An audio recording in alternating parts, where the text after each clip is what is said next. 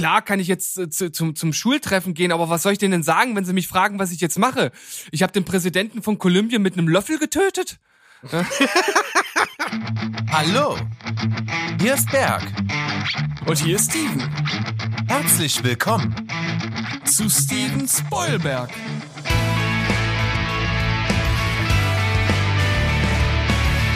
Steven Spoilberg.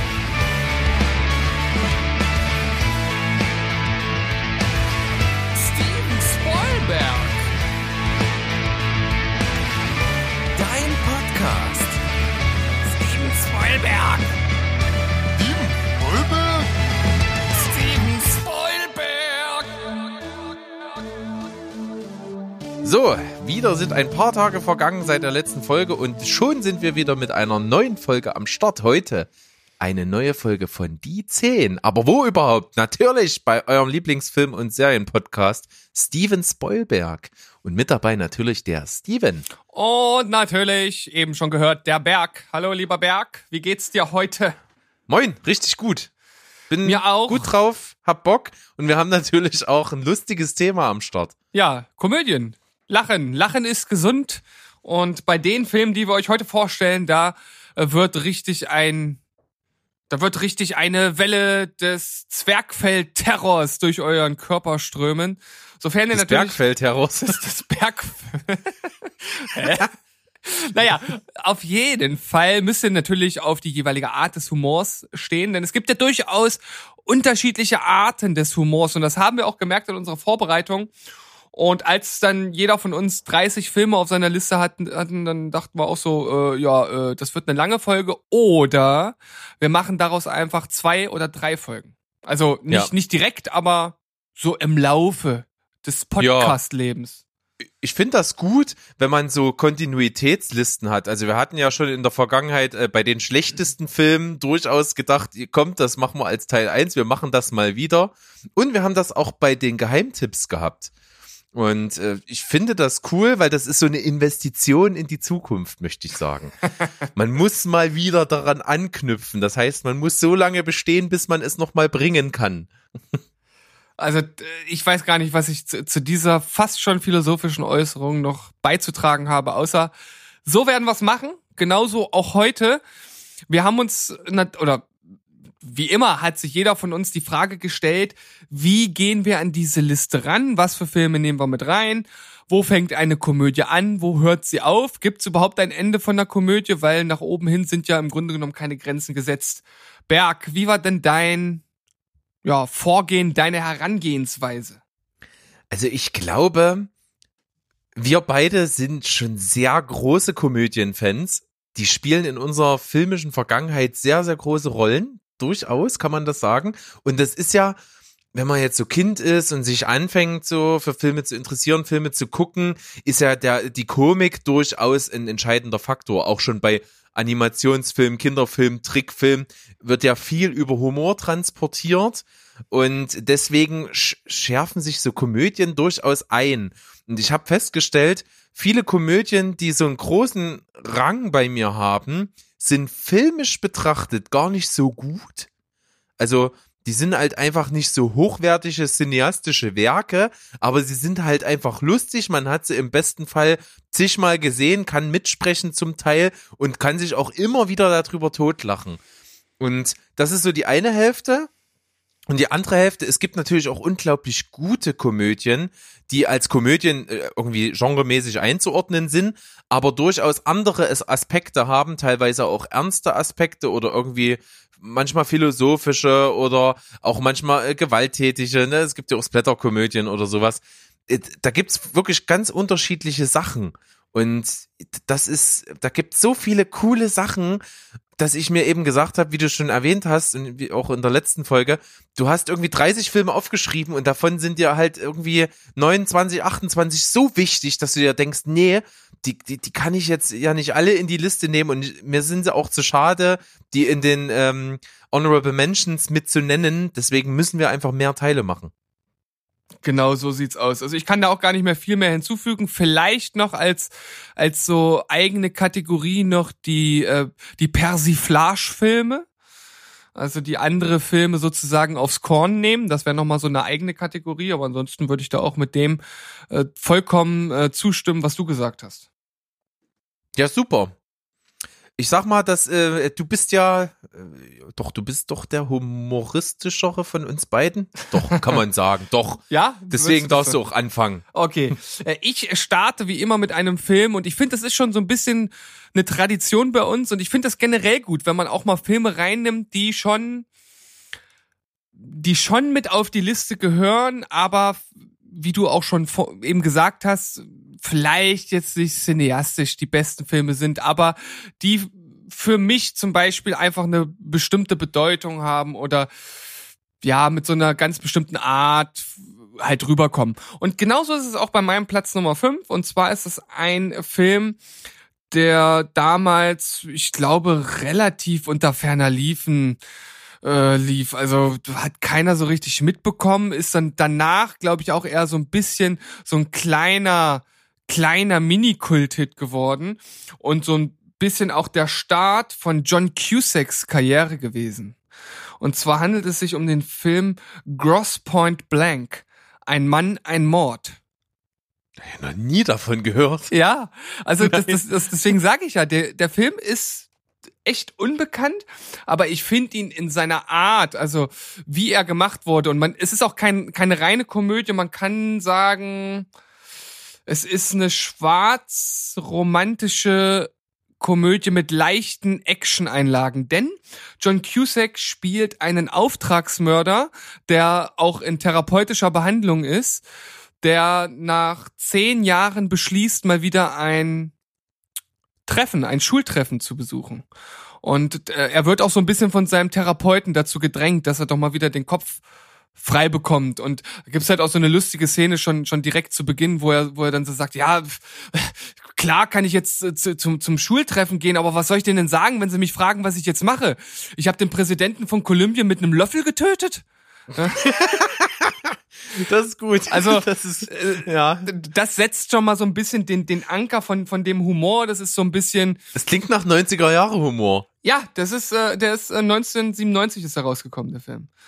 Ah, und, ah, okay. und er, er kommt halt zurück da in, in, in dieses Kaff und äh, trifft dann natürlich auch auf eine alte Verflossene, die er damals am, am Ballabend in einem 1000 Dollar teuren Kleid hat äh, sitzen lassen und einfach ja weggegangen ist und trifft die dort natürlich wieder und da entwickelt sich ein bisschen was. Aber gleichzeitig verbindet er das natürlich auch Workaholic, wie er ist, mit einem Auftrag. Und ähm, mit diesem Auftrag äh, kommt ein Mann ins Spiel, der geschauspielert wird von Dan Aykroyd. Und das ist natürlich auch immer eine Bank, Dan Aykroyd ist ein Schauspieler, den, den ich wirklich, wirklich gerne mag. Und der spielt hier dann so ein bisschen den, den Gegenpart und letzten Endes dann auch äh, mit den Gegenspieler. Und da sind so viele lustige Dialogszenen und auch generell äh, Szenen drin, wo er halt einfach überspielen muss, dass er jetzt halt Auftragsmörder ist. Und natürlich gibt's dann halt auch diese Actionsequenzen im Sinne von Schießereien. Und es ist wirklich, wirklich ein, ein Geheimtipp. Und das ist auch tatsächlich einer der ersten Filme gewesen, den ich von John Cusack gesehen habe und dachte immer so, das ist so ein ist so ein Schauspieler, der so in diese in diese C-Riege so ein bisschen gehört. Also gar nicht positiv, sondern einfach von seiner äh, gar nicht erwertend, sondern ähm, einfach von der Wahrnehmung, wie er wahrgenommen wird. Und dann irgendwann ging das immer weiter hinauf, bis er bei 2012 und so ein Quatsch mitgespielt hat. Und dann dachte ich mal, schade, dass er nicht mehr so eine Filme macht wie Gross Point Blank, ein Mann, ein Mord. Großartig. Klingt wirklich nach einem großen Spaß. Hab ich, bin ich angefixt. Würde ich mir angucken. Klingt gut. Ja, mach das mal, aber ich glaube, den gibt's zurzeit nirgends zu streamen. Und äh, doch, mal schauen. Moment, ich habe ge geschaut, den kannst du dir bei YouTube angucken. Der ist dort hochgeladen. Echt? Ja. Okay. Äh, es gibt auch es gibt auch keinen qualitativ hochwertigen Trailer, den ich gefunden habe. Also wenn du einfach nur so nach dem Trailer bei YouTube äh, suchst, sind die ersten, die du findest, alles abgefilmte Trailer. Ja. Ganz Verrückt. komisch. Naja gut, es ist aus einer Zeit, wo das Internet noch Neuland war, ja. sozusagen. Da ist manches im ewigen Orkus irgendwo verschwunden. Ja. Wer weiß schon. Ich mache mal mit meinem fünften Platz weiter. Mach mal. Ähm, es ist schon sehr guilty pleasure mäßig, aber ich muss halt zugeben, ich muss mich da unglaublich in die Ecke schmeißen. Ich, ich könnte mir einurinieren vor Lachen. Ein Film, der so abgedroschen ist und so Banane und eigentlich so überdreht. Und zwar der erste richtige Hollywood-Spielfilm von Mr. Bean. Bean, der ultimative Katastrophenfilm heißt er. Ja, da haben wir ja auch eine ganz äh, spezielle Verbindung zu, weil immer wenn ich äh, Berg irg irgendwo treffe, dann begrüße ich ihn eigentlich genauso, wie das äh, Mr. Bean halt auch äh, in dem Film macht, wo er ja dann fälschlicherweise denkt, wenn er jemanden den Mittelfinger zeigen würde, ist das die Begrüßung. Ja. Das habe ich so ein bisschen ja. aufgegriffen. Aber da gibt's viel Gutes drin. Erzähl mal, was du äh, so von dem Film. Ah, also die Story ist schon so richtig schön bescheuert. Ne, Mr. Bean, man kennt ihn, man, man liebt oder hasst ihn, das muss man ganz deutlich sagen. Sehr polarisierender Charakter. Und Story ist, er ist ein Angestellter, sehr, sehr viele Jahre schon in einer Kunstgalerie, äh, nee, sogar in, in der Londoner Kunstgalerie, in der National Gallery und sitzt eben dort und ist sehr unbeliebt und ähm, ein Gemälde, und zwar Whistlers Mutter, mhm. ein sehr berühmtes Gemälde, wird von ähm, aus Frankreich äh, aufgekauft von einem Gönner, der, der ja ein Kunstmäzene, gespielt von Burt Reynolds, auch großartig, super geil, ähm, und wird nach Amerika geholt. Und äh, die National Gallery soll äh, einen Kunstexperten stellen, um dann dieses Event zu begleiten und dann ganz so, so zu representen, sage ich mal so. Ja. Und Mr. Bean ist also ungeliebt und in der Vorstandssitzung wird er einfach vorgeschlagen, damit die den einfach mal für zwei Wochen los sind. Und alle, ne, das ist also schon total absurd. Ne? Die sollen irgendwie eine Koryphäe schicken und, und schicken dann einfach den größten Dödel, den der einfällt, damit er endlich mal weg ist und nicht mehr nervt. So geschehen dann mit Mr. Bean. Er ist also in, über einen großen Teich und hat dann dort verschiedene ja, ähm, Katastrophen, die er eben verursacht. Er ist dann bei der Familie aufgenommen, wo der ähm, ja, der Familienvater ist dort auch in dieser Galerie, also ein wichtiger Typ. Ich weiß nicht, ist der Kurator dort oder so? Ah, oh, das ist schon so Ewigkeiten her. Ich weiß nicht genau. Er hat auf jeden Fall eine wichtige Position und nimmt diesen äh, als als Professor der Kunst, ein Wahnsinnskoryphäe angekündigten Mr. Bean Volltrottel Katastrophe bei sich auf in seiner Familie. Und es geht wirklich alles schief. Der heißt nicht umsonst der ultimative Katastrophenfilm. Also dass der Typ dort nicht seine Familie verliert, was er ja eigentlich zwischendurch ja fast äh, tut um ein Haar, äh, das ist wirklich krass. Der so eine Peinlichkeit nach der anderen und ich kann mich einfach nur wegschmeißen. Und obwohl ich eben diese Mr. Bean Sketche und so, was da so im, Film, im, im Fernsehen alles kam, gar nicht so cool finde. Also da bin ich nicht so riesen Fan von, aber in dem, in seiner komprimierten Art, in dem Film, könnte ich mir einfach nur in den Dreck schmeißen. Ich kann auch teilweise mitsprechen. Ich habe ihn schon sehr, sehr oft gesehen und finde ihn immer wieder großartig. Also ich habe ihn, ja, wie gesagt, auch schon Ewigkeiten leider nicht mehr gesehen, aber damals, und das ist ja nun auch schon eine ganze Weile her, das dürfte doch auch schon fast, fast noch in den 90ern gewesen sein, oder? Bestimmt. Der ist auch von 97. Ja. Guck an. Und ähm, ich fand den damals äh, wirklich sehr unterhaltsam. Ich glaube, ich würde den auch jetzt, dadurch, dass ich ihn damals schon gesehen hatte, immer noch, immer noch lustig finden. Ich weiß nicht, ob ich ihn noch so feiern würde wie du. Ich glaube, du hast da eine andere Beziehung zu als ich. Und ich muss auch sagen, dass ich Mr. Bean und seine Sketche vorher schon auch immer sehr viel geguckt habe. Das war immer so, so eine Art äh, Happening bei uns halt auch zu Hause, so mit meinem Vater zusammen. Und von daher habe ich so zu diesem klassischen Mr. Bean Humor auch durchaus eine Verbindung. Ich meine, der Film spiegelt das ja auch schon wieder. Es soll ja auch Mr. Bean sein, aber es ist natürlich trotzdem einfach anders, weil er ja auch zum Beispiel sprechen kann, was er ja in den Sketchen nicht kann. Das ist ja bemerkenswert. Ne? Ron Atkinson, der eben den Mr. Bean verkörpert seit vielen, vielen Jahren, der hat es geschafft, Generationen von Familien zum Lachen zu bringen, ohne auch nur ein Wort zu sagen. Ja. Also das ist halt schon wirklich krass beeindruckend, mal jetzt äh, alles Blödeln und so an die Seite geschoben, aber das ist halt schon eine Nummer. Definitiv, also das ist ja auch, das ist ein, ein Komiker, wie es ihn halt in, in dieser Art halt auch nur alle paar, einmal im Jahrzehnt oder was weiß ich gibt, also und vielleicht auch so halt nie wieder, weil halt einfach die, die, die Zeit eine andere ist. Also das ist one of a kind, wie man so schön sagt. Auf jeden Fall. Also finde ich großartig. Ähm, ich, ich kann, also ich kann mir beim besten Willen nicht vorstellen, dass der jetzt heute, wenn du den heute guckst, nicht mehr bei dir zündet.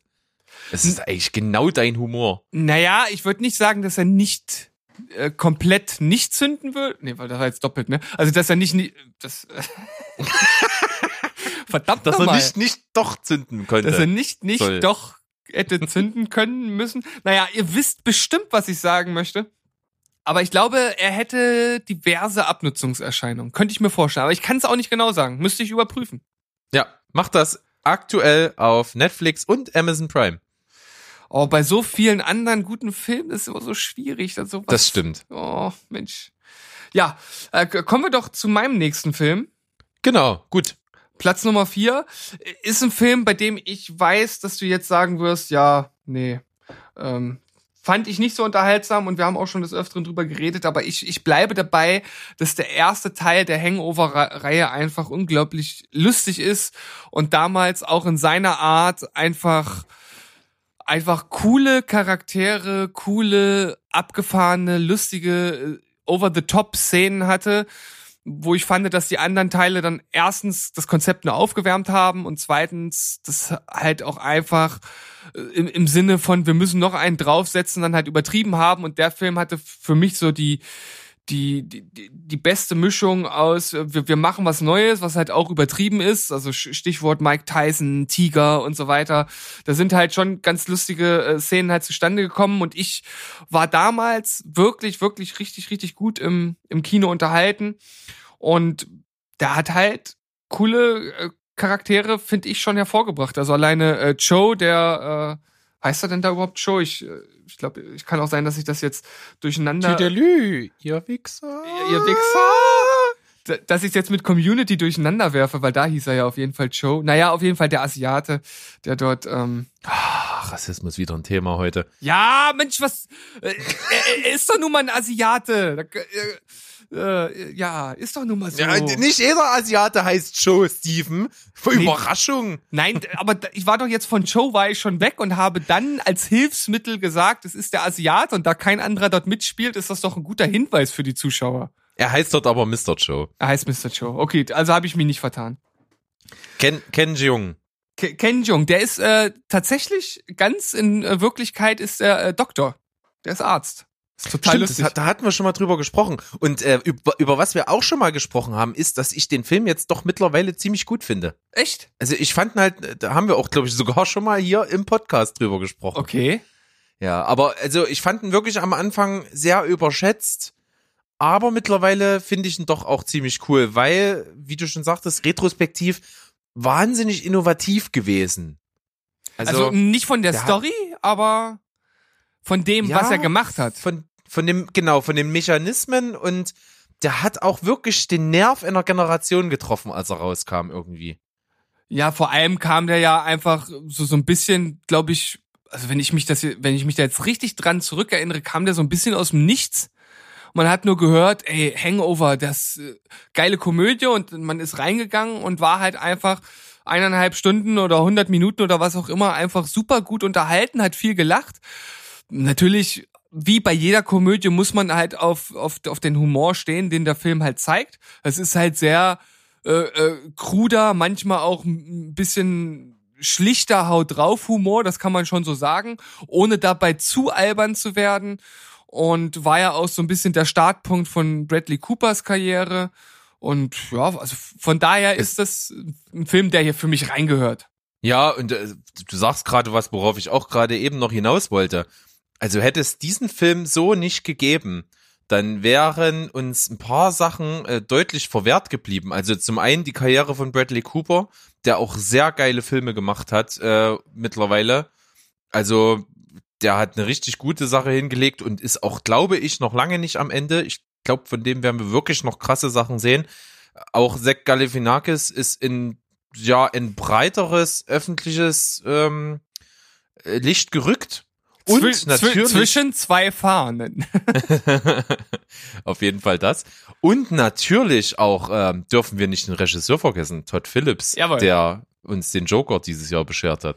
Ja, da haben sich wahrscheinlich auch äh, ja, der ein oder andere an den Kopf fassen müssen, als er das gehört hat und sich gefragt, warum nimmt man denn äh, einen Regisseur, der vor allem aus dem aus dem lustigen Genre kommt für solch einen Film, aber es war anscheinend äh, fast eine folgerichtige Wahl bei einem Film, bei dem es um jemanden geht, der witzig sein möchte. Also vielleicht passt das ja doch irgendwie zusammen.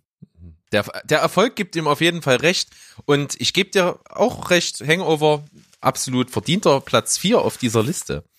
Und jetzt komme ich zu meinem Platz 4, ein Film, den ich eigentlich total vergöttere, den ich unglaublich oft damals gesehen habe und jetzt schon mittlerweile, ich glaube, seit vielen, vielen Jahren nicht mehr gesehen habe und eigentlich Bock hätte, mir den mal wieder reinzuziehen, den ich weiten Teilen mitsprechen kann, und zwar South Park The Movie. Oh, wie konnte ich denn da nicht dran denken? Hammer. Ah, ist der cool. Also das ist natürlich Humor, auf dem man stehen muss. Generell South Park, also wirklich derber Humor, der keine Tabus kennt, der alles und jeden durch den Dreck zieht, wenn man so will, aber ultra lustig die Charaktere sind so genial, allen voran natürlich Cartman. Also wer, wer Cartman nicht mag, der ist halt für schwarzen Humor nicht geschaffen, definitiv nicht.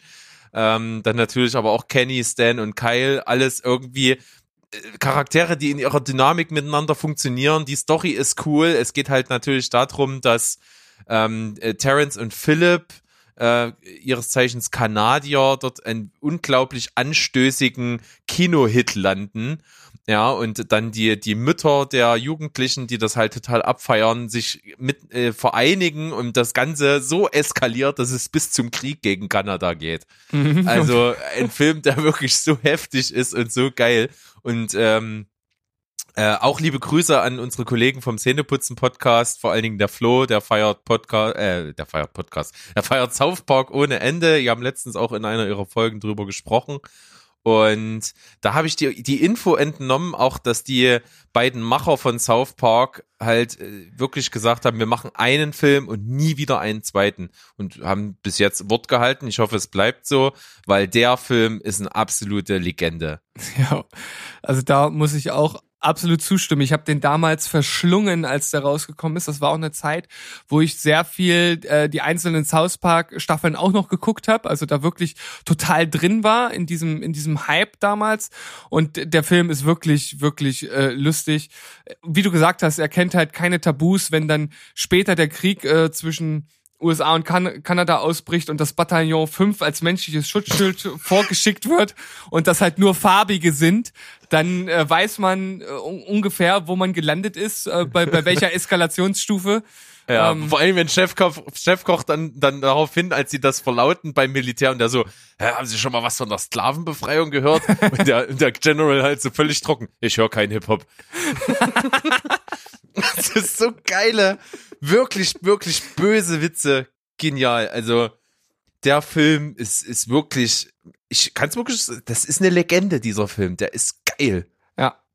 Und der ist auch äh, wirklich der funktioniert auch als Film. Ne? Also es gibt ja viele Serien, die probiert haben, dann auch einen Kinofilm zu machen, wo es halt nicht so funktioniert hat oder vielleicht nicht so gut wie hier. Und dieser Film ist wirklich, wie du sagst, äh, praktisch die, die Spitze der, der South Park Genialität. Auf jeden Fall. Mein Platz vier. Tja, jetzt sind wir bei meinem Platz drei, den ich noch nicht ausgesucht habe. Ich muss jetzt also spontan entscheiden aus meiner Liste, die ich hier habe und entscheide soll, mich. Soll ich Überbrückungsmelodie einfügen? Du kannst, du kannst La Paloma pfeifen, das wäre auf jeden Fall ganz lustig.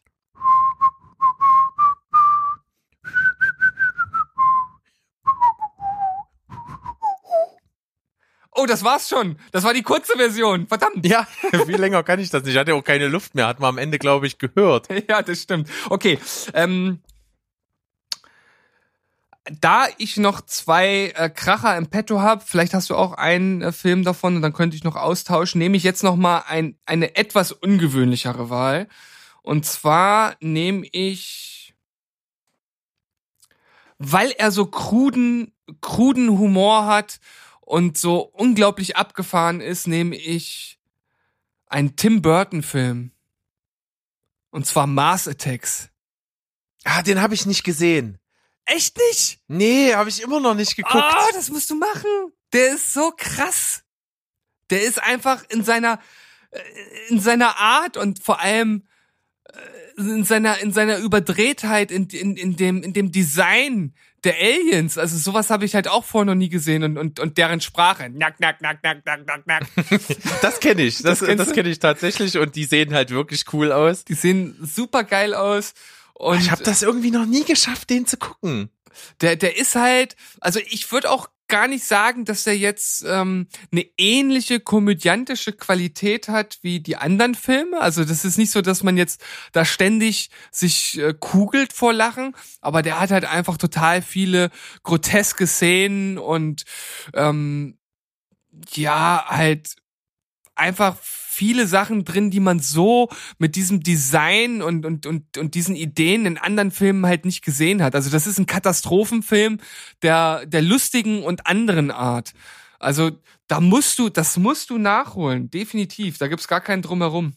Kommt gerade auf Sky Cinema, oder? Äh, ich, ich müsste jetzt. Äh, Ich, ich schaust meine ja, ich habe den heute mal gesehen, bei, als ich durchgeguckt habe. Dann werde ich das wirklich versuchen, zeitnah zu machen. Also ich, ich, ich kann es dir, wie gesagt, nur raten. Das ist halt auch so ein Film aus der 90er Jahre äh, Ära. Super cool. Jack Nicholson, äh, Jack Nicholson? Ja, ne? Nee, ist es doch. Jack Nicholson, na klar. Genau, Jack Nicholson spielt mit. Ähm, Pierce Brosnan äh, spielt mit. Na, Glenn Close spielt noch mit, glaube ich. Also das, das sind, das ist auch wirklich ein, ein guter Cast und das ist halt, ja, man braucht auch zur Story ja gar nicht viel sagen. Es ist halt einfach, die, die, die, die Marsianer kommen auf die Erde und es geht halt darum, äh, kommen sie in friedlicher Absicht oder nicht und wie geht's halt weiter, wie geht man damit um? Klingt jetzt irgendwie nicht äh, nach einem typischen Komödienfilm, aber wie gesagt, äh, wer, wer Tim Burton kennt, der weiß, er steht für abgedrehte Designs, für abgedrehte Charaktere und ich würde das als, als, als schwarze Komödie äh, mit satirischem Touch bezeichnen. Schaut ihn euch an. Sehr, sehr geil. Äh, ja, äh, unsere Zeitalter der Filme, die wir auswählen, dreht sich irgendwie merklich immer ums Gleiche. Irgendwie so End 90er, Anfang 2000er. Äh, damit breche ich jetzt nicht. Ich habe auf meinem dritten Platz eine Trilogie. Ja, auf dem dritten Platz eine Trilogie. Bin ich der Master of Meta? Alter, du bist so Meta, das, das geht gar nicht. Fett, oder? Auf jeden Fall eine Filmreihe, die ich unglaublich lustig finde. Und ich kann total verstehen, wenn es jemand nicht lustig findet. Es ist so speziell, aber ohne Ende geil. Du liebst es auch. Austin Powers. Austin Powers. Bin dein Vater. Darf ich ihm seinen Dödel vergolden? Ich stehe auf so einen Scheiß. Das ist tatsächlich auch für mich äh, der schwächste, gebe ich zu. Der dritte, also Austin Powers im Goldständer, ist ja der dritte Teil der Trilogie. Finde ich nicht ganz so geil. Für mich ist der zweite der stärkste, aber auch der erste ist im Prinzip genauso cool. Ja. Also ich äh, finde das so geil. Ich, ich liebe die Figur, die Mike Myers da erschaffen hat.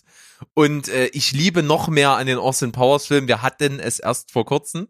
Dr. Evil. Also Dr. Evil ist einfach eine der geilsten Filmfiguren ever für mich. Ja, man muss wirklich sagen, Austin Powers hat halt viele, viele coole Charaktere halt erschaffen. Und ähm, also Dr. Evil ist halt eine davon und darf auch nicht unerwähnt bleiben, weil äh, ich meine, man, man wiederholt sich natürlich, wenn man, wenn man sagt, äh, das macht der Film einzigartig oder so, aber das ist halt einfach in diesem Fall auch wieder so. Denn Dr. Evil ist ein, ein Bösewicht. Natürlich einer, der ganz viele Bösewichte persifliert und sehr viele Klischees in sich vereint und das dann auf die Spitze treibt.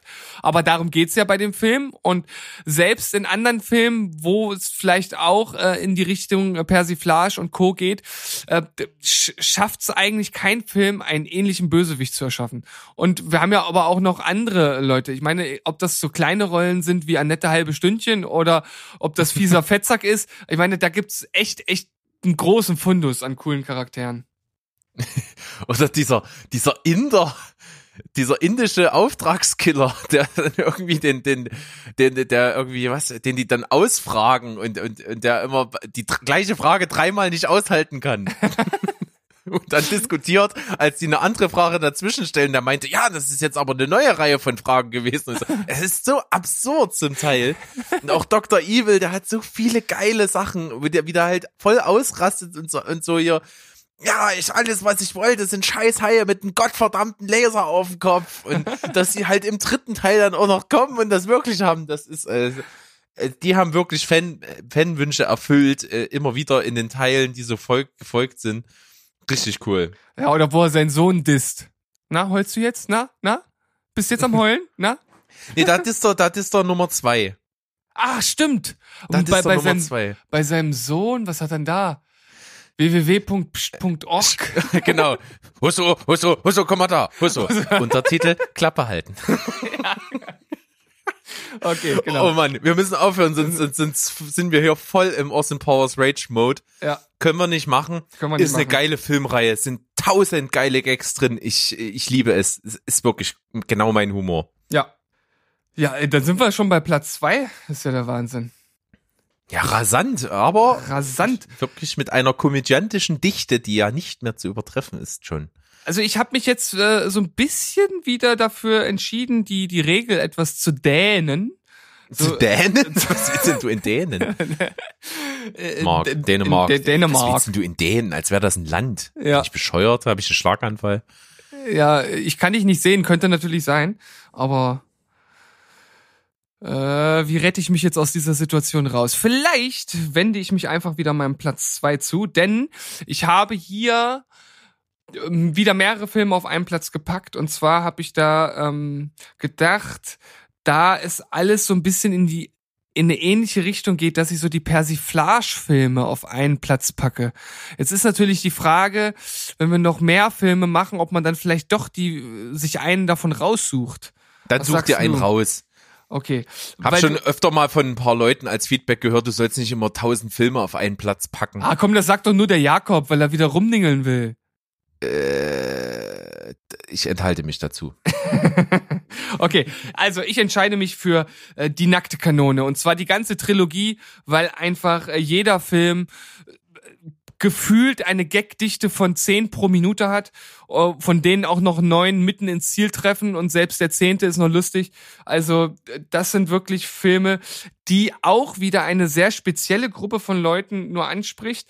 Wir sagen ja hier, das auch wieder bei fast jedem Film, ja, spricht nur eine bestimmte Gruppe an, bla bla, bestimmter Humor und so weiter. Aber äh, sowas wie zum Beispiel Hangover ist schon eher für eine breitere Masse gemacht und ich würde sagen, die nackte Kanone ist schon sehr speziell auch wieder in ihrer Art des Humors, weil es halt dieses äh, völlig over the top, ähm, völlig absurde jeglicher Kontinuität oder sonstigen widersprechende, ähm, ja, auffährt, durchbricht und einfach damit macht, was es, was es will. Also alles für den Gag sozusagen, ja. Das stimmt. Also ich, wo, wo man schon bei Austin Powers sagen muss, das ist schon sehr überdreht, ist halt die nackte Kanone da, da noch mal eine ganze Schippe mehr Absurdität obendrauf. Ja, wenn da dann irgendwo jemand aus einem Fenster irgendwo rausfällt und unten auf dem Boden aufkommt, dann ist er halt in der nächsten Szene trotzdem noch am Leben. Also sowas halt, ne? Ähm, das ist halt, wie ich gerade sagte, alles für den Gag. Da äh, geht's halt wirklich im Grunde genommen nur darum, äh, einen äh, Gag an den nächsten irgendwo zu packen und irgendwie lose eine, eine, naja, Crime Story nicht, halt äh, eine Gangster, eine Gangster Story auch nicht, halt irgendeine Story drum zu basteln, Ja, die halt, irgendwie ist es schon eine Krimina Kriminalgeschichte ja, im, im, genau. im Kern. Genau, also Kriminalgeschichte klingt ein bisschen softer als Crime Story. Also von daher kann, Erkläre mir den Unterschied. vielleicht ist es die Sprache, ich bin mir nicht ganz sicher. Äh, auf jeden Fall gehe ich damit äh, auf jeden Fall d'accord. Und Frank Drabin, Leslie Nielsen, absolut legendär. Äh, auch wenn natürlich dem guten äh, Notebook, gespielt von ähm, O.J. Simpson, so ein bisschen der Makel seines äh, Verbrechens anhängt, spielt er, das muss man halt sagen, hier auch äh, tatsächlich äh, ganz gut mit und ganz gut auf. Und äh, es, es sind zu viele Gags und man muss sie auch sehen, also die jetzt hier irgendwie äh, wieder anzubringen. Einer meiner Lieblingsgags ist halt einfach, äh, Johnny, spiel noch mal unser Lied. Alles klar, Frank. Ding dong, die Hexe ist tot, sie frisst kein Brot, sie frisst kein Brot. ja, ich liebe die Szene. Legendär gut, das stimmt. Kön können wir gerne wieder ins Skript reinpacken und ich glaube, ihr, ihr wisst, ich mag die nackte Kanone, Ben mag die nackte Kanone. Und Auf jeden Fall. Ich bin vor allen Dingen Fan vom dritten. Ach tatsächlich, Der- ja. Ja, vor allen Dingen da, der ist auch, der ist so ein ganzes Stück später gekommen. Also der hat zumindest so vom Look her, ne, die, die, der ersten zwei sind so ein bisschen ähnlich, die kamen auch, glaube ich, relativ knapp hintereinander, die sind Ja. ein bisschen angestaubt optisch. Der dritte wirkt dann schon ein bisschen moderner. Ja. Das stimmt. Und der dritte hat halt auch die, die Szene bei den Oscars. Es ist die Bombe! Yay! Die Bombe. Ja gut, Also- kann man, kann man auch nur verstehen, wenn man die Szene dann sieht. Ja, und also äh, die der äh, eins der besten Memes, die sehr oft verwendet werden im, in meinem Bekanntenkreis, ist äh, auch das mit den mit der Hand vorm Kopf hauen. Ja, äh, Fa Facepalm. Ja, Und- das Ultimate Facepalm, ja, das die Mutter aller Facepalms, wo ganze Publikums zusammengeschnitten werden, die alle sich die Hand vor den Kopf schmeißen. Was, was auch oft genutzt wird, ist äh, da, wo die Feuerwerksfabrik hochgeht. Gehen Sie weiter, hier gibt's nichts zu sehen. Ja, ist auch super. Also äh, filmgeschichtlich durchaus meilensteinig, hat viele Sachen, die in der Popkultur gelandet sind. Leslie Nielsen ziemlich unsterblich geworden mit der Rolle. Also es ist vor allen Dingen, wenn man an Leslie Nielsen denkt, diese Rolle, an die man denkt.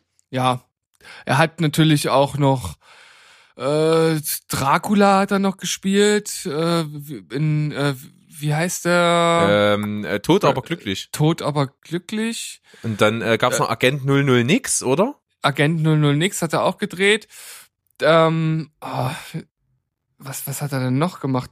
Er hat auf jeden Fall noch, noch ein, zwei äh, Filme auch, die in die gleiche Kerbe schlagen, gedreht. Also er war dann auch so ein bisschen da so eingefahren auf dieses Genre. Mr. Leslie Nielsen ist sehr verdächtig, gab's noch. und Mr. Magoo? Ich glaube, Mr. Magoo hat er auch gedreht. Das war noch Ja. ein, das war einer seiner späten Filme. 1997 hat er den gedreht. Also Leslie Nielsen, bester Mann. Bester Mann. Kann man so sagen. Super. Dann äh, wird's jetzt wirklich heiß. Jetzt kommen wir zur Spitze. Hot, hot. Und jetzt einer der Filme. Aber du bist jetzt, du, du bist jetzt aber erst bei Platz zwei. Ja, ich bin Platz zwei. Okay. Einer der Filme, den ich 10 von 10, glaube ich, auch gegeben habe, weil ich den einfach geil finde, tausendmal mir angucken kann. Das Witzige ist, wir haben nie drüber gesprochen innerhalb des Podcasts. Ich weiß auch nicht warum. Keine Ahnung. Jetzt tue ich's und es ist lange überfällig gewesen. Ich liebe den Film Superbad. Das weiß ich, dass du den liebst und ich hatte den damals auch mal auf DVD und ich habe ihn geguckt und ich fand ihn unterhaltsam, aber äh, also eine 10 von 10 ist er mir nicht wert. Das, das sage ich gleich äh, direkt äh, vornweg. Aber ich möchte jetzt erstmal deine Ausführungen dazu hören, denn es ist ja dein Platz und du hast da bestimmt äh, bestimmte Dinge, die du mit dem Film verbindest. Also ich finde so großartig an dem Film, dass der einfach nicht nur eine stumpfe Komödie ist. Der erste Anschein ist irgendwie, äh, dass es einfach nur äh, ein Teenie-Film ist, wo die zwei äh, Loser-Typen äh, endlich äh, einen Stich landen wollen. Das ist eigentlich im Grunde genommen die Story.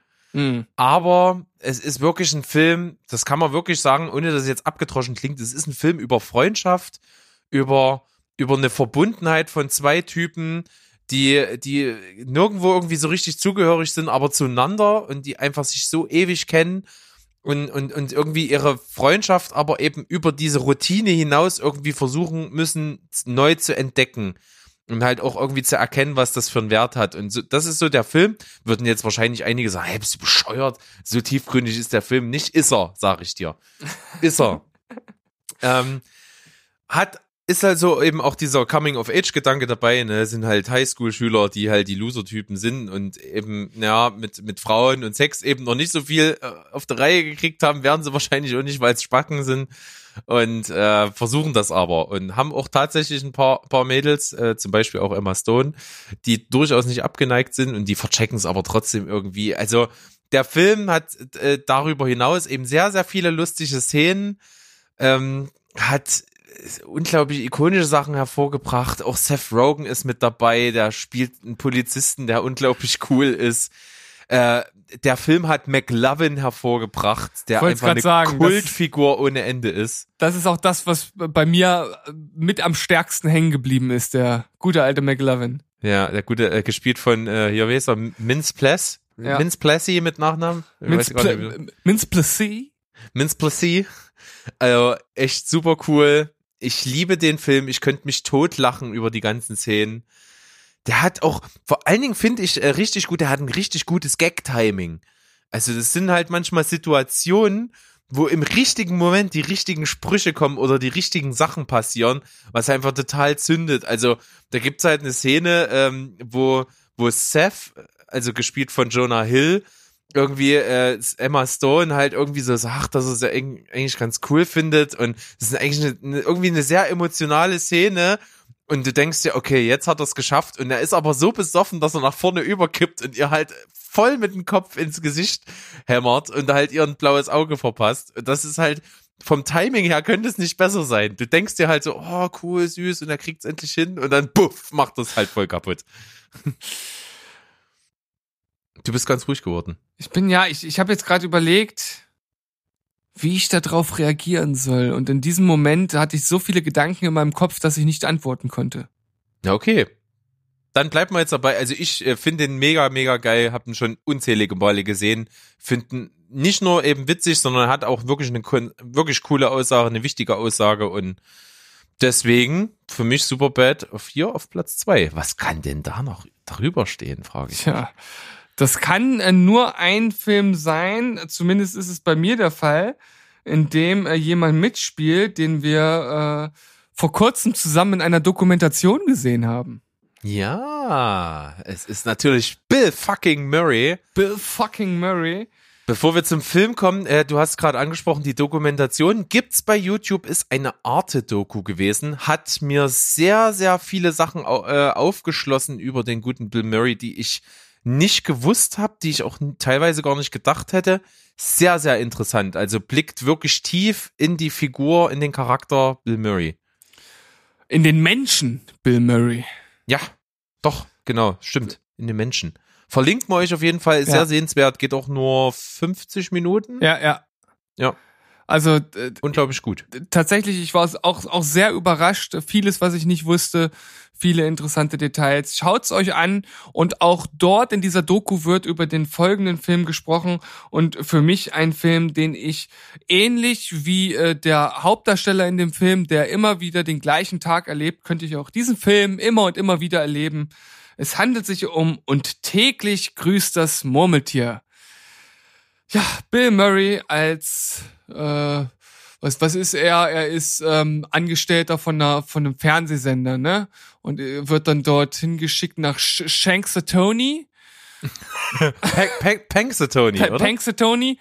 Und ähm, da gibt's halt diesen Murmeltiertag, an dem halt äh, das, das Murmeltier aus seinem, aus seinem Bau rausgeholt wird und der Welt präsentiert wird. Und er ist dort halt vor Ort, um das Ganze halt irgendwie einzufangen. Und er ist, er ist, er ist doch Wettermann, oder? Ist der Wettermann? Ich glaube ja. Ich glaube, er ist Wettermann und das, äh, dieses Ritual mit diesem Murmeltier ist ja, wenn es einen Schatten wirft oder was, wird der Winter nochmal richtig kalt ja. oder ich habe das jetzt nicht mehr so auf dem Schirm, aber es ist auf jeden Fall ein, ein meteorologisches Ereignis und deswegen wird er, glaube ich, dahin geschickt. Ja, das ist auf jeden Fall gut, dass du es jetzt nochmal noch mal richtig stellst. Wir haben ja schon, schon gemerkt, selbst Filme, die ich schon zehnmal gesehen habe, die kann ich noch falsch zusammenfassen. Ich meine, das ist auch eine, eine, eine Fähigkeit, die nicht jeder hat. Von daher ist das, ist das gut, dass ich dich an meiner Seite habe, Berg. Du bist, du bist mein Fels in der Brandung. Oh, das freut mich so. Bin eigentlich emotional. Eigentlich hätte ich ja sagen müssen Berg in der Brandung, ne? aber das passt irgendwie nicht so gut.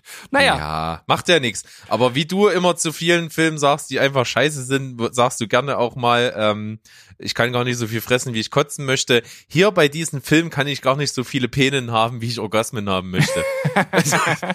das ist einfach ein wirklich geiler Film. Ja. Den sollte auch wirklich absolut jeder gesehen haben. Er ist halt eigentlich eigentlich ist er einfach nur so, so ein miesepetriger Unsympath, der halt in einer Zeitschleife festhängt und den gleichen Tag immer und immer wieder durchlebt. Und wie wir durch die Doku jetzt auch wissen, gibt es mehrere Theorien, wie viele Jahre oder Jahrzehnte er denn dort festhängt. Und ich fand das total interessant, dass es tatsächlich auch eine Theorie gibt, dass er dort 10.000 Jahre in dieser Schleife festhängt. Also Äh, vielleicht kann das ja der ein oder andere mal mit reinnehmen, diese Zahl in den Film und direkt beim Gucken das mal abgleichen, ob es da irgendwelche Hinweise für gibt. Aber ich glaube, ähm, so wie das auch aus der Doku hervorkam, so richtig kann man das aus dem Film nicht erschließen. Es muss auf jeden Fall eine sehr lange Zeit sein. Und ähm, es ist einfach unglaublich interessant, wie man einen Film so gestalten kann, dass man immer und immer wieder im Grunde genommen das Gleiche zeigt, aber doch nicht das Gleiche. Und das dann natürlich mit gepaart mit der Fähigkeit von äh, Bill fucking Murray, jede Szene an sich zu reißen und einfach äh, zu füllen mit seiner Präsenz, seiner Art und äh, seinen Dialogen und Sprüchen. Das ist wirklich äh, großartig und für mich ist das wahrscheinlich der beste Film von Bill Murray. Ja, also äh, ich möchte jetzt die, der Doku nichts vorwegnehmen. Ich kann die euch wirklich ans Herz legen. Ähm, der, also dieser Film markiert wirklich so, so ein bisschen einen Wendepunkt im Leben von, von ihm. Also der, der ja durchaus äh, vorher bekannt war für sein extremes komödiantisches Talent. Ähm, und aus dieser Rolle wollte er sich etwas emanzipieren. Und ähm, und täglich grüßt das Murmeltier war angelegt wirklich als seichte Komödie und er hat gesagt, nee, wenn ich das jetzt spielen soll, dann müssen wir da was anderes draus machen. Und mhm. deswegen ist diese Tiefe und diese durchaus, ähm, äh, wie soll ich sagen, Lebensweisheit anmutende äh, Grundmessage des Films halt da reingekommen. Und das macht ihn auch so besonders. Und absolut würdiger erster Platz ist ein absolut großartiger Film. Und und wäre niemals dieser Film geworden, der jetzt ist, wenn die ursprüngliche Cast-Besetzung gewählt worden wäre. Oh, was war denn das? Ich habe es jetzt gerade nicht mehr auf dem Schirm. Was war denn der ursprüngliche? Tom Cruise. Tom Cruise war dafür gedacht, das stimmt. Und noch irgendjemand, oder? Ich glaub, äh, Bill Murray war dritte Wahl. Echt? Ich habe jetzt. Ich, ich, bin mir jetzt nicht sicher. Aber ich glaube, ich glaub, ja. in der Doku sagen sie nur Tom Cruise und der wollte das halt nicht machen, weil er nicht so einen Unsympathen spielen wollte. Hm. Passt ein bisschen zu ihm. Ja, Macht ihn unsympathischer. Sehr paradox jetzt, aber na gut. Ja. ja, Hammerfilm. Also, das ist einer der Filme, wo ich wirklich sagen würde, guckt den, wenn ihr es noch nicht getan habt. Also, wirklich äh, absoluter Komödienmeilenstein. Ja, dann bin ich jetzt äh, absolut heiß wie Frittenfett, was du auf deinen ersten Platz auf den Rang an der Sonne gepackt hast. An den Punkt, wo es äh, kein, kein Zurück mehr gibt, wo das Zwerchfell sich selbst von der Klippe stürzt, weil es nicht mehr aushält zu zittern und zu vibrieren. Wow. So ähnlich fühle ich mich bei dem Film wirklich. Also ich habe jetzt an der Spitze ein Film, der sehr, sehr persönlich ist, also den ich einfach selber, ich als Person absolut brillant finde. Der in der breiten Masse der Wahrnehmung, glaube ich, gar nicht so einen hohen Stellenwert hat. Ich finde den einfach, das ist wirklich für mich eine Komödie, wo ich herzlich lachen kann, jedes Mal wieder. Ich kann auch mitsprechen. Es ist der Film The Birdcage, ein Paradies für schrille Vögel. Okay, ich habe jetzt habe jetzt so, so drei Filme in der Auswahl gehabt, die dort äh, hätten jetzt kommen können. Das wären entweder manche mögen es heiß, aber den hattest du ja auch schon in einer anderen Liste mal, deswegen habe ich schon gedacht, den nimmst du vielleicht nicht. Dann äh, ja, The Birdcage, weil ich weiß, dass du den auch gerne magst und Mrs. Doubtfire. Mhm. Ja, mal sehen. Vielleicht, äh, es ist ja Teil eins. Wir machen irgendwann mal noch weitere. Mal sehen, ob da noch was auftauchen könnte. Hm, könnte sein. Hm, man weiß es nicht so genau. Aber so genau. ich wollte natürlich auch ein bisschen mit der Erwartungshaltung äh, brechen, die du uns zweifelsohne hattest, dachte ich mir schon.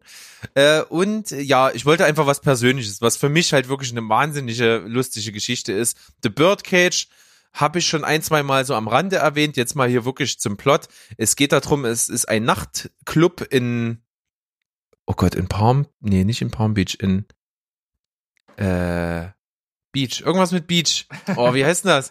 äh, nicht Palm Beach, sondern äh, South Beach. Genau. In South Beach, Florida gibt es einen Nachtclub und zwar einen sehr speziellen, einen Travestie-Nachtclub. Also es wird dort eine Drag-Show aufgeführt und der Clubbesitzer äh, ist ähm, der gespielte ähm, Charakter von Robin Williams. Er ist homosexuell und sein Partner ähm, ist ähm, Nathan von Le Nathan Lane gespielt. Sie sind also ein äh, und er ist eben der Travestiekünstler, der Star der Show ist. Die besitzen diesen Nachtclub und die haben einen Sohn, den äh, er, äh, Robin Williams, aus erster Ehe hat. Und dieser Sohn verliebt sich an der Uni in ein Mädchen und möchte sie heiraten. Die sind auch sehr jung. Und ihr Vater, gespielt von Gene Hackman, ein absoluter Oberhammer, ist ein sehr konservativer ähm, Senator, der sich aktuell wider Willens oder, oder unverschuldet in einer moralischen, in einem moralischen Politskandal befindet. Und was kommt da wirklich echt ungelegen, wenn die Tochter einen Jungen heiratet, der Sohn eines schwulen Pärchens mit einem Travestieclub in Florida ist? Das bietet, äh, birgt natürlich echt viel Katastrophenpotenzial und genauso ist der Film er ist wirklich lustig. Es sind tausend geile Szenen. Es ist für mich der beste Film von Robin Williams. Ich liebe den in der Rolle. Und auch Nathan Lane stiehlt ihm fast noch die Show. Er ist so geil. Der spielt das ultra tuckig, aber auf eine wirklich liebenswerte Art und Weise. Und du, du hast jeden Charakter in dem Film einfach sowas von lieb, weil die so herzlich sind. Und das ist köstlich. Es sind so absurd lustige Szenen drinne und auch die Nebenfiguren sind genial. Vor allen Dingen Gene Hackman als verbitterter Senator haut trockenste Witze raus. Genialer Film. Ist ein Remake von einem französischen Film mit dem Namen Ein Käfig voller Narren. Dieses Original ist so fade und so nichtssagend. Das ist wirklich mal ein Beispiel, wo ein Remake genial ist und das ist The Birdcage für mich hammermäßig. Guckt ihn euch an es ist halt auch ein Cast zum Dahinschmelzen, ne? Also, da kann ja auch fast gar nichts Schlechtes bei rauskommen. Und selbst bei so, bei so Leuten, die vom Namen wahrscheinlich den meisten eher unbekannt sind, also Nathan Lane zum Beispiel, kennen, glaube ich, die meisten vom Namen nicht, wahrscheinlich dann eher vom Gesicht. Äh, den finde ich halt zum Beispiel auch als Pepper Saltzman halt total äh, so, ja, bei, bei Modern Family. Bei Modern Family auch total ja. gut. Es ist ja praktisch die gleiche Rolle, oder? So ein bisschen. Ja, im Grunde genommen ja. Also, äh, das ist, das ist halt ein Film wahrscheinlich, ne, der halt natürlich durch diese äh, spezielle Story mit diesem speziellen Cast aufbauend auf einer Story, die es schon gab, man weiß also, dass das Ganze irgendwo funktioniert, dann halt äh, was Neues draus gemacht hat, was für die Generation der 90er anscheinend sehr gut gepasst hat. Ich habe den Film selbst nie gesehen, deswegen kann ich auch jetzt nur mutmaßen, wie es dann letztendlich aussieht, aber du schwärmst ja davon und äh, ich, du weißt ja, ich, ich glaube dir immer. immer ja, ne? wir werden den definitiv mal zusammenschauen, das machen wir. Das machen wir. Schöne Liste. Ber und ich Berg, möchte... Weißt du, was mir aufgefallen ist? Dass sehr, sehr, sehr, sehr viele Filme heute aus den 90er Jahren dabei waren. Ja. Habe ich zwischendurch auch mal festgestellt, ist wirklich so. Ne? Äh, äh, große Point, äh, Cross Point Blank, 90er, Mars Attacks 90er. Ja, täglich nackte, das Murmeltier, nackte, nackte Kanone. Kanone gibt's auch einen Teil, der in 90ern ist. Täglich grüßt Murmeltier, genau. Bean ist auch 97. South Park ist, glaube ich, knapp 2000er oder? Der erste ah, Austin Powers ist auf jeden Fall auch 90er. Ach komm, South Park ist noch, zählen wir noch zu den späten 90ern. ja. Also, äh, du hast recht. Und das ist ein Beweis dafür für die These, South Park die am ist 99. Yay! South Park hat gewonnen. Es ist die Bombe. ja, also, okay. Tatsächlich, also die 90er scheinen äh, so unser Humormetier zu sein wie gesagt, passt zu der These am Anfang, das war so die Zeit, wo wir wirklich gerade wahrscheinlich angefangen haben, so richtig äh, Filme zu gucken. Da ist das erste Genre, mit dem man sich so in Berührung begibt, wahrscheinlich eher das Komische und deswegen hat man diese Filme damals äh, auch tausendmal gesehen und findet sie deswegen so gut. Ja, wir haben ja, das, also ich meine, wir können es ja immer nur wiederholen. Filme sind halt auch einfach ein Produkt ihrer Zeit und wann man sie konsumiert und wenn das zusammenkommt, dann bildet das natürlich bestimmte Präferenzen aus und so ist es bei uns auch hier wieder. Das wird wahrscheinlich auch in den zehn nächsten Listen noch ähnlich sein. Vergebt es uns, aber das wird bei euch nicht anders sein. Das ist, äh, das ist, ich, ich glaube, es ist ein Naturgesetz. Ja, und was ich hier wirklich mal noch äh, nach dem Abarbeiten dieser Liste als äh, Schlussplädoyer auf meiner Seite gerne setzen möchte, Du hast gerade schon mal erwähnt, du hättest erwartet, ähm, dass eigentlich manche mögen es heiß kommt. Ich werde manche mögen es heiß auf keine dieser Listen setzen, denn äh, ich das ich das wäre, finde ich, fast Gottesbeleidigung. Denn ich muss doch sagen, es ist für mich die Mutter aller Komödien. Es ist so ein Meilenstein, sau viele Komödien, die wir heutzutage kennen, gäbe es ohne den Film nicht. Und deswegen läuft der für mich absolut außer Konkurrenz und ist schon irgendwo ein Nonplusultra, ein ganz eigenes Level irgendwie. Und deswegen würde ich den niemals hier auf irgendeine Liste packen, weil er wirklich essentiell und wichtig und gut und legendär ist. Du hast ihn ja praktisch schon auf einer Liste stehen, auf unserer allerersten. Genau, das stimmt. Ja, Berg. Das war's für heute. Ich würde sagen, da haben wir ein paar ganz interessante Filme rausgehauen, auch mal die ein oder andere Überraschung mit drin gehabt. Äh, ich, ich denke, das ist immer eine gute Sache, wenn man mal was drin hat, von dem die Leute nicht erwarten, dass es dabei ist. Ich hoffe, dass ich das mit Gross Point Blank geschafft habe. Das äh, würde mich echt freuen, wenn ich da den einen oder anderen zu bewegen könnte, weil das wirklich so eine kleine Perle ist. Um, aber auch äh, bei dir, South Park ist auf jeden Fall auch so ein Film, wo wahrscheinlich viele wissen, dass es den gibt, aber ich glaube, dass den nicht so viele gesehen haben. Hm. Und da wäre es natürlich ist auch wirklich nochmal ein, schon ein großer Unterschied zu der Serie, finde ich. Also die Serie oder der Film hat einen ganz anderen Ton und der ist, der ist größer, der heißt ja im Untertitel auch größer, länger, unbeschnitten. Ja. Also äh, ist schon, es ist schon mal ein Level weiter gedacht irgendwie. Äh, der Film denkt groß in PlayStation-Dimensionen, sag ich mal. Also großes Kino, Hut ab, sag ich, äh, wirklich. So, sag ich da, sagst du da. Okay, gut. Bevor wir uns hier weiter verstricken und wieder anfangen, über die Filme zu reden, ihr merkt ja, wir kommen ja so ein bisschen ins Schwärmen und in, in, in Liebeleien und Liebes Bekundungen zu unseren Filmen und das wollen wir ja hier nicht bis aufs Äußerste strapazieren. Ihr könnt auf jeden Fall gespannt sein auf den zweiten Teil dieser Liste. Er wird irgendwann kommen. Wir werden das jetzt noch nicht verraten, aber er wird, er wird seinen Weg in unsere Podcast-Liste finden. Genau. Lieber Steven, das war eine schöne Liste. Das hat mir unglaublich viel Spaß gemacht. War ja auch heute der Spaß im Vordergrund. Genau. Ja, drei Omas sind letztes Jahr gestürzt. Ich weiß, für dich steht der Spaß im Vordergrund. Was haben wir? Ich, es, war gerade eine, eine, eine Übertragungsstörung. Drei habe ich nur gehört. Drei Omas sind letztes Jahr gestürzt, habe ich gesagt. äh, aus, aus, welchem Film ist das denn? Das ist aus Rambo ist der beste Koch der Welt. Ach so, okay. Für, in diesem Sinne, für uns steht auch der Spaß im Vordergrund, sage ich jetzt mal. Ähm, wir hoffen, wir haben euch gut unterhalten. Ihr könnt gerne mal äh, kommentieren, ob, was ihr so für Komödien äh, ja, unmissverständlich mit eurer Kindheit verknüpft irgendwo, was für euch immer wieder gut ist, wo ihr euch wegschmeißen könnt. Vielleicht sind das auch nochmal Anregungen für uns, für die zukünftigen Teil 2 dieser Liste. Würde uns stark interessieren, einfach mal reinhauen, schreibt uns an in die Kommentare oder privat ja. oder was auch immer. Es gibt Könnt ja so, gerne machen. gibt ja so viele gute Komödien, also da werden wir noch einiges zusammentragen können. So werden wir das machen. Und bis dahin würde ich sagen, bis zum nächsten Mal. Und wir sagen Tschüss, ciao und goodbye. Bleibt spoilerfrei. Ciao, Cesco.